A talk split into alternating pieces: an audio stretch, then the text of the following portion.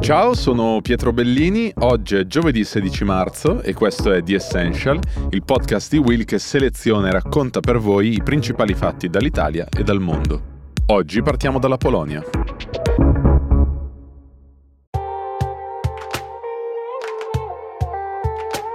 Ciao, sono Silvia Boccardi.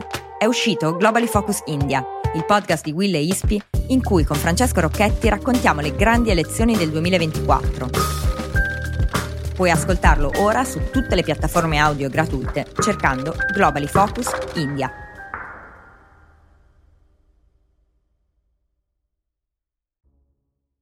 La prima notizia di oggi arriva dalla Polonia, dove una donna è stata condannata a otto mesi di lavori socialmente utili per aver aiutato un'altra donna a interrompere una gravidanza indesiderata. La donna condannata si chiama Justina Widrinska e fa parte di un gruppo di attiviste che assistono e aiutano le donne polacche che intendono abortire. La vicenda di Justina Widrinska inizia nel 2020, quando viene contattata da una donna vittima di violenza domestica che vuole interrompere la sua gravidanza. L'idea della donna era quella di andare in una clinica in Germania per abortire in maniera sicura, ma a causa del lockdown reso necessario dal Covid-19 non poteva più partire. È a questo punto che si mette a cercare online delle soluzioni alternative al viaggio ed è a questo punto che contatta Vidrinska e la sua associazione, che forniscono supporto alle donne nella sua condizione. Vidrinska allora manda alla donna delle pillole abortive che però vengono trovate dal compagno che contatta la polizia.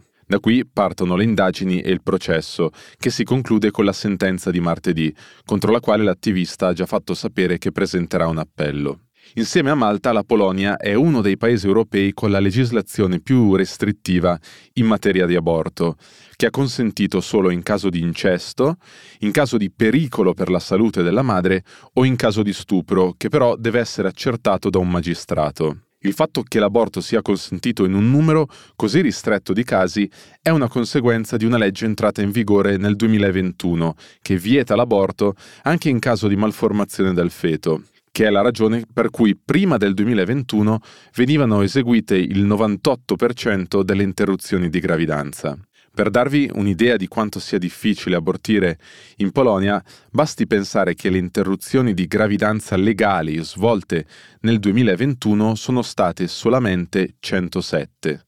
107 aborti legali in un paese di 36 milioni di persone. Per darvi un termine di paragone, nel 2020 in Italia ce ne sono stati circa 66.500. Oggi le donne polacche di fatto sono costrette a spostarsi in altri paesi o a procurarsi pillole abortive autonomamente. Ma non solo le donne polacche. Lo scorso anno si era parlato molto anche del caso delle donne ucraine che, per scappare dal conflitto, si erano rifugiate in Polonia. Alcune di queste donne erano state vittime di stupri di guerra compiuti da soldati e una volta arrivate in Polonia si erano vista negata la possibilità di abortire in maniera sicura. E questo perché, nonostante formalmente la legge consenta l'aborto in caso di stupro, questo deve essere dimostrato e nel caso di uno stupro avvenuto in un contesto di guerra, dimostrarlo è praticamente impossibile.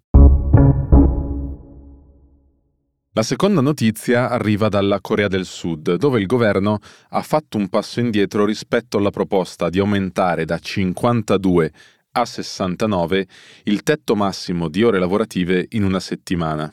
Il piano di fatto avrebbe reso legale lavorare fino a 14 ore al giorno, calcolando anche gli straordinari. La proposta era stata avanzata dal governo dopo che le imprese si erano lamentate delle difficoltà di rispettare le scadenze a causa della settimana lavorativa da 52 ore. Da subito però il piano era stato molto criticato dall'opposizione, dai più giovani e dai sindacati che avevano definito la riforma anacronistica. La cosa curiosa è che questa riforma era stata presentata a pochi giorni dalla pubblicazione di quello studio sulla settimana lavorativa da quattro giorni realizzato su alcune aziende nel Regno Unito. Le proteste dei più giovani sono state proprio uno dei fattori che hanno spinto il presidente a chiedere ai suoi collaboratori di ritirare il piano. La Corea del Sud è un paese noto per gli eccessi della sua cultura del lavoro. È il quarto paese OXE per numero di ore lavorate in media durante un anno, che sono circa 1900. Per fare un confronto, pensate che in Italia sono circa 1670, mentre in Germania, che è il paese Ox in cui si lavora meno, sono 1350. I sindacati sudcoreani peraltro hanno sottolineato come allungare l'orario di lavoro avrebbe contribuito ad abbassare ulteriormente il tasso di fertilità del paese, che è tra i più bassi, se non addirittura il più basso, al mondo. La Corea del Sud è anche uno dei paesi con i più alti tassi di suicidio al mondo, che sono circa 24 ogni 100.000 persone. Con questo per oggi è tutto, The Essential torna domani con una nuova puntata, io vi auguro una buona giornata.